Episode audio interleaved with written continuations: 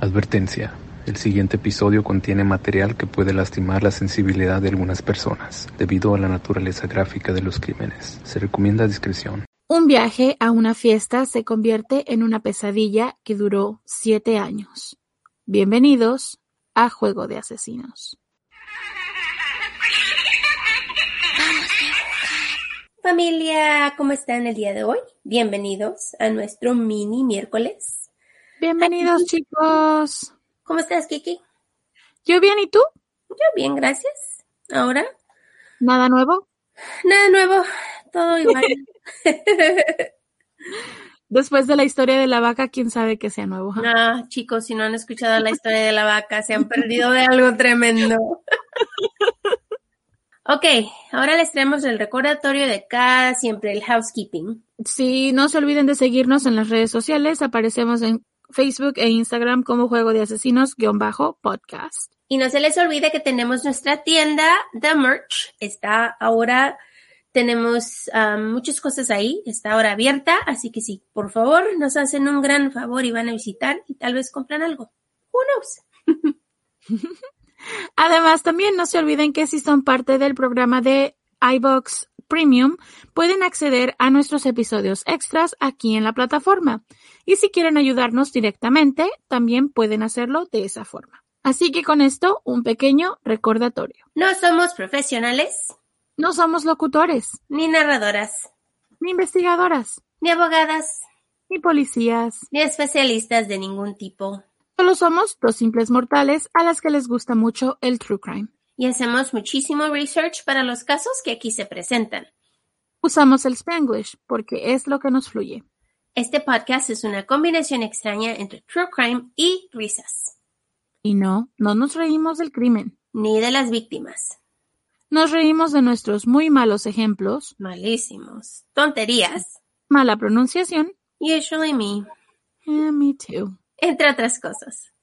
Si en algún momento crees que el true crime y la risa no van de la mano, no somos el podcast para ti. Sorry, no te vamos a gustar. Ya, créenos, lo sentimos. Te agradecemos que hayas intentado. No es necesario dejarnos un comentario min. No lo hagas. Pero esperamos que encuentres el podcast de tu grado dentro de la plataforma de iBox que tiene muchísimos.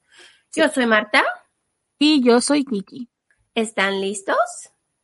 Vamos a jugar. Colleen Stan nació el 31 de diciembre de 1956 en Eugene, Oregon. Colleen era una chica con muchos amigos que le gustaba mucho ir a fiestas y disfrutar su vida igual como yo. Colleen y yo somos kindred spirits. El 19...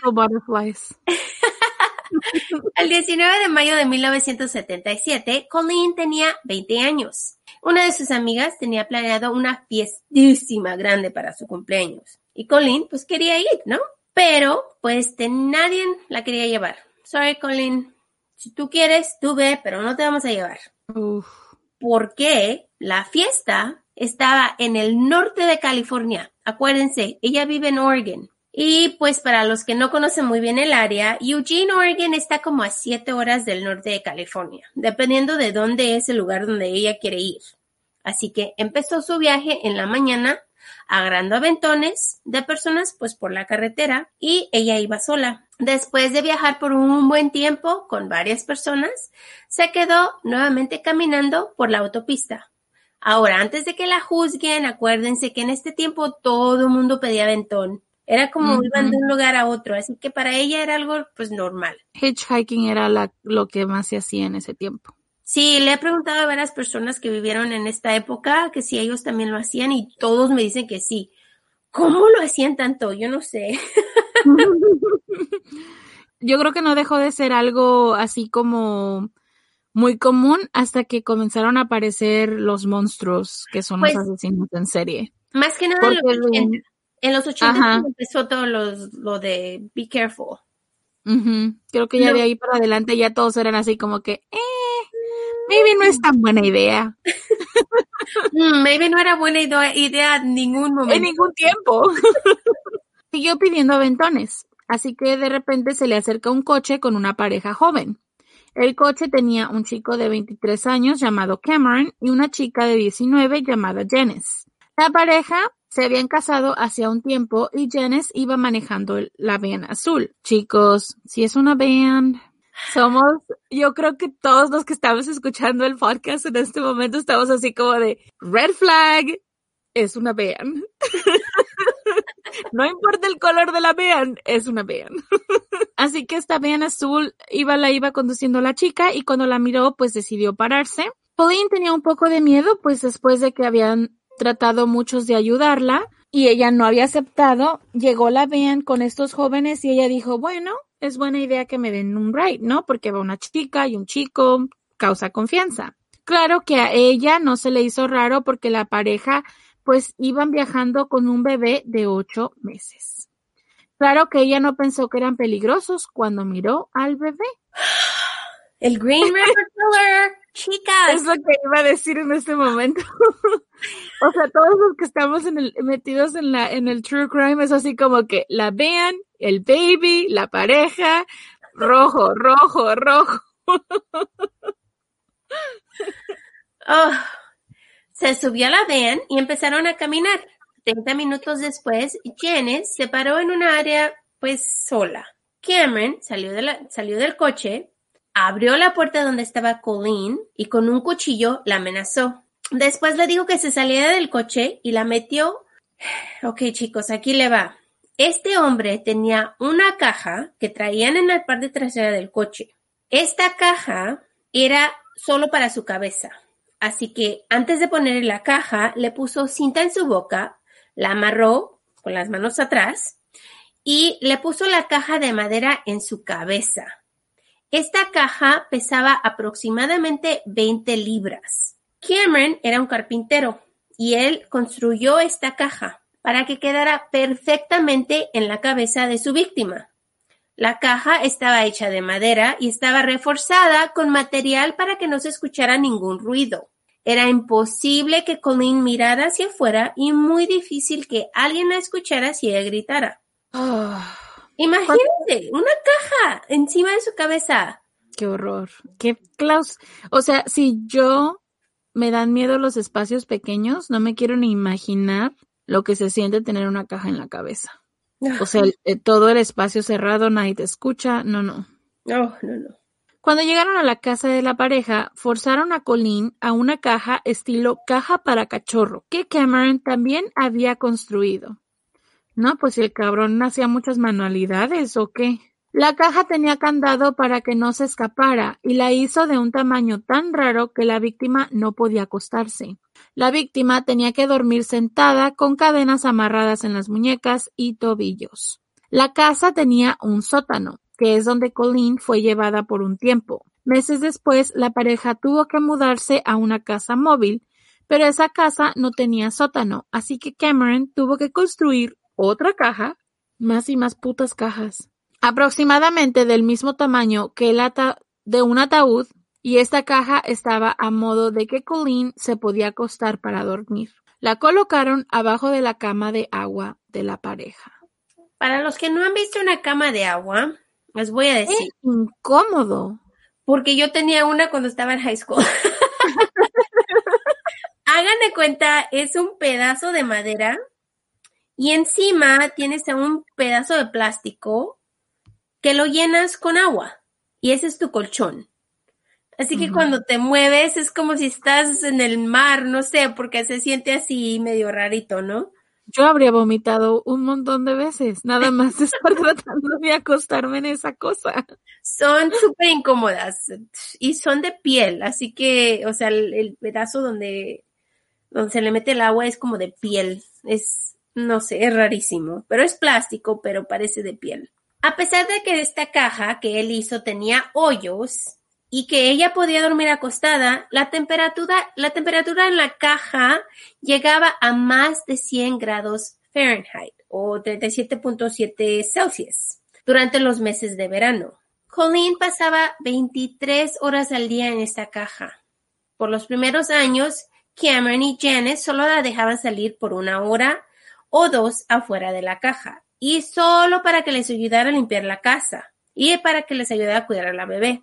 Durante este tiempo la pareja tuvo una segunda bebé Y las niñas no sabían lo que estaba sucediendo, solo sabían que una chica de vez en cuando llegaba a cuidarlas, pero ellas no sabían que dormía abajo de la casa, de la cama de, de mamá y papá, ¿no? Cuando Colleen llegó a la casa de Cameron y Janice, la tenían secuestrada en Red Bluff, California. La pareja golpeaba, quemaba y la electrocutaban casi todos los días. En ocasiones la estiraban en un rack, que es una mesa de tortura donde se amarran los tobillos y las muñecas y se estiran a las personas para causar dolor. En varias ocasiones la ataban de unos hooks en el techo de sus muñecas y la dejaban ahí por varias horas. A pesar de que recibía mucho abuso físico, la pareja también le gustaba mirar a Colleen sufrir mentalmente. No le daban comida todos los días, le daban cada otro día y era violada diariamente. Después de tenerla secuestrada por muchos meses, Cameron empezó a hablarle a Colleen de pues un contrato de esclavo. La formaron la forzaron a firmar este contrato y le dijeron que ella ya no era persona, que era propiedad de ellos.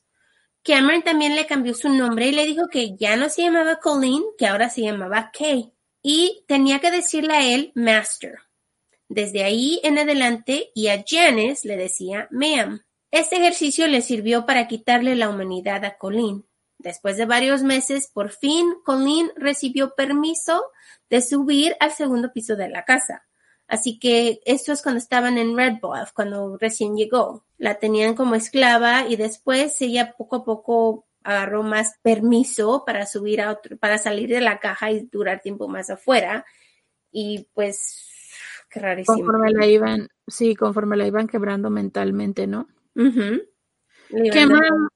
sí. Cameron la convenció de que era muy difícil de escapar de la casa y que si algún día lograba escapar había una organización llamada The Company que la estaba mirando todos los días. Si ella se escapaba, ellos la iban a matar. Cameron le dijo a Colleen que él era miembro de la compañía, una organización internacional que se trataba de encontrar mujeres como ella para tenerlas de esclavas. Esto le causó tanto trauma a Colleen que ella tenía mucho miedo de salir y es por eso que nunca trató de escapar. Brainwashing. En marzo de 1981, después de ya tener tres años en la casa de la pareja, Cameron le da permiso a Colleen a visitar a sus padres. Así que se van a Oregon y cuando van en camino, él le dice que la compañía la está mirando y que tiene que acordarse de esto. No le puede decir a sus padres que está secuestrada, sino la compañía la va a matar. También le recuerda que tiene un contrato de que ella firmó. Eso significa que ella no se puede ir. Cuando llegan a la casa de sus padres, le dicen que Cameron es su comprometido. Y durante su visita, jamás le dice a sus padres de sus problemas. Su familia la toma fotos a la pareja feliz y los felicitan. Y los tienen ahí por días. Imagínate. Ah, qué, qué difícil. Al principio sus padres llamaron a la policía para reportarla desaparecida, pero pensaban que aún estaba con vida. Colleen era un espíritu libre, decían sus padres, y pensaron que se había unido a alguna secta. No sabían lo que ella estaba sufriendo. Janice dijo que Cameron la golpeaba y le lavó el cerebro para que ella lo dejara tener una esclava sexual. Ella dijo que él le ayudó a Cameron a secuestrar a Colleen porque cuando él tenía a alguien no la golpeaba ni la dañaba a ella. En una ocasión, Janice sacó a Colleen cuando Cameron no estaba y empezó a platicar con ella. Ahí es cuando Janice le dijo que The Company no existía y que Cameron usaba la compañía solo para asustarla. Esto causó que Colleen se quebrara mentalmente. No podía creer que tuvo muchas ocasiones de escapar y no lo había logrado. Imagínate, y eso de que sus padres también no creen que creen que estás en una secta y no te no te rescatan. Like, what the fuck? Right? I know, pero ¿sabes qué es la cosa? ¿Qué tiempo es este? ¿Son los setentas? ¿80? Es que, es que sabes qué es la cosa que las sectas y los cultos y la religión y los hippies y todas estas cosas, it's a thing en este tiempo. You know, y la gente cuando decían, es un free spirit, well, eh, Mm, what does that even mean? Porque si estamos hablando de que en esos tiempos nadie tenía cuidado con nada, o sea, no era como que la gente tenía la percepción que tenemos ahora de paranoia de que todo mundo nos va a hacer daño. Entonces, creo que eso tiene mucho que ver, el hecho de que nadie está creyendo que algo malo va a suceder, pues es lo que hace que estas cosas sucedan, ¿no? O sea, la perspectiva de que hay cosas que no nos van a pasar nunca a nosotros, vaya. Después de siete años, por fin, Colleen escapa de la casa con la ayuda de Janice. Cuando Janice se dio cuenta que Cameron la iba a dejar por Colleen, ella hizo un plan. Era 1984 para este tiempo. Janice sacó a Colleen cuando Cameron se fue a trabajar. La llevó a la central de autobús. Colleen le llamó a su padre y le pidió dinero para un boleto a Oregon. Janice le llamó a Cameron y le dijo que Colleen se había escapado. Cameron lloró cuando se dio cuenta de que su esclava se había escapado. Cuando Colleen llegó a su casa, no le quería decir a nadie de lo que había ocurrido, ni a la policía. Janice le dijo a Colleen que por favor le prometiera que no le iba a decir a nadie. Janice le dijo que iba a llevar a Cameron a la iglesia para que se mejorara y para que no lo volviera a hacer otra vez. Oh my God. Seriously?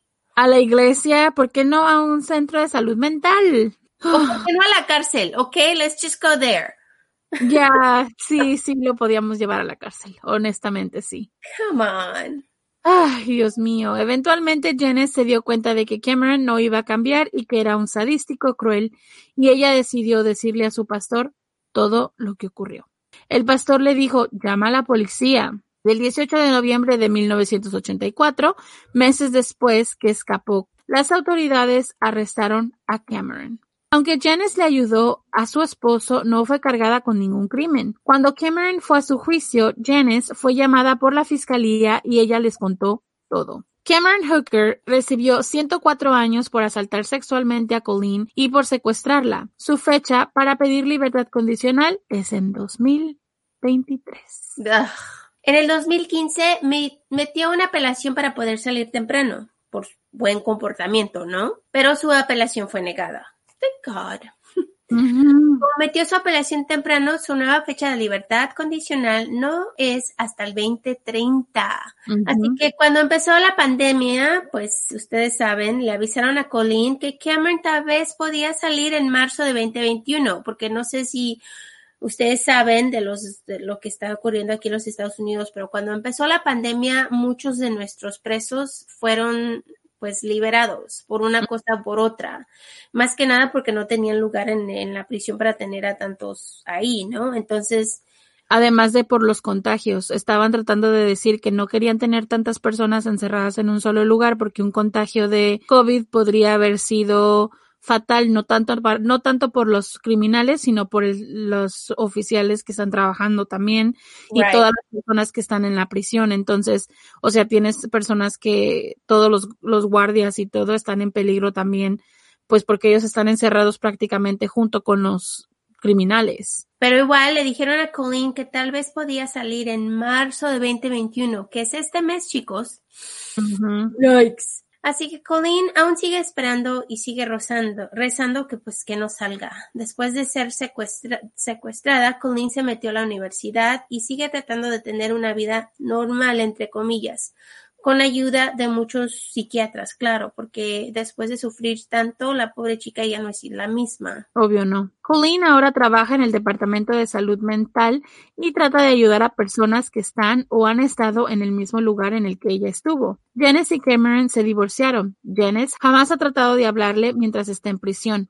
Según Janice, Colleen no fue la única víctima que Cameron tuvo. Ella dijo que habían tenido a una chica llamada Elizabeth Spancake, que fue capturada de la misma manera que Colleen, pero la policía no encontró evidencia de esta persona. Y según Janice, Cameron la asesinó. Elizabeth jamás fue reportada como desaparecida. Así que quién sabe si, si existe esta mujer o no, pero me imagino que este hombre no fue, ella no fue su única víctima.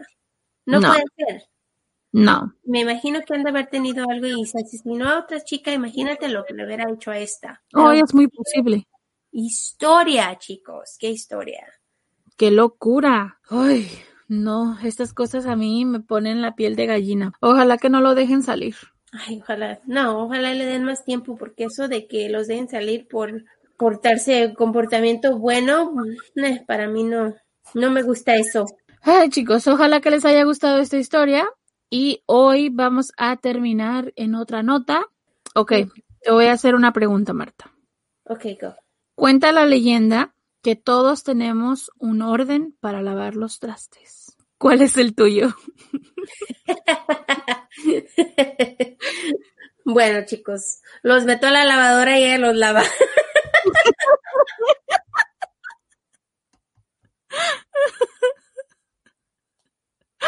Ah, pero ¿en qué orden, carajo? Bueno, miren que en orden, todos se meten ahí, la lavadora los lava. No necesita orden, dice Marta.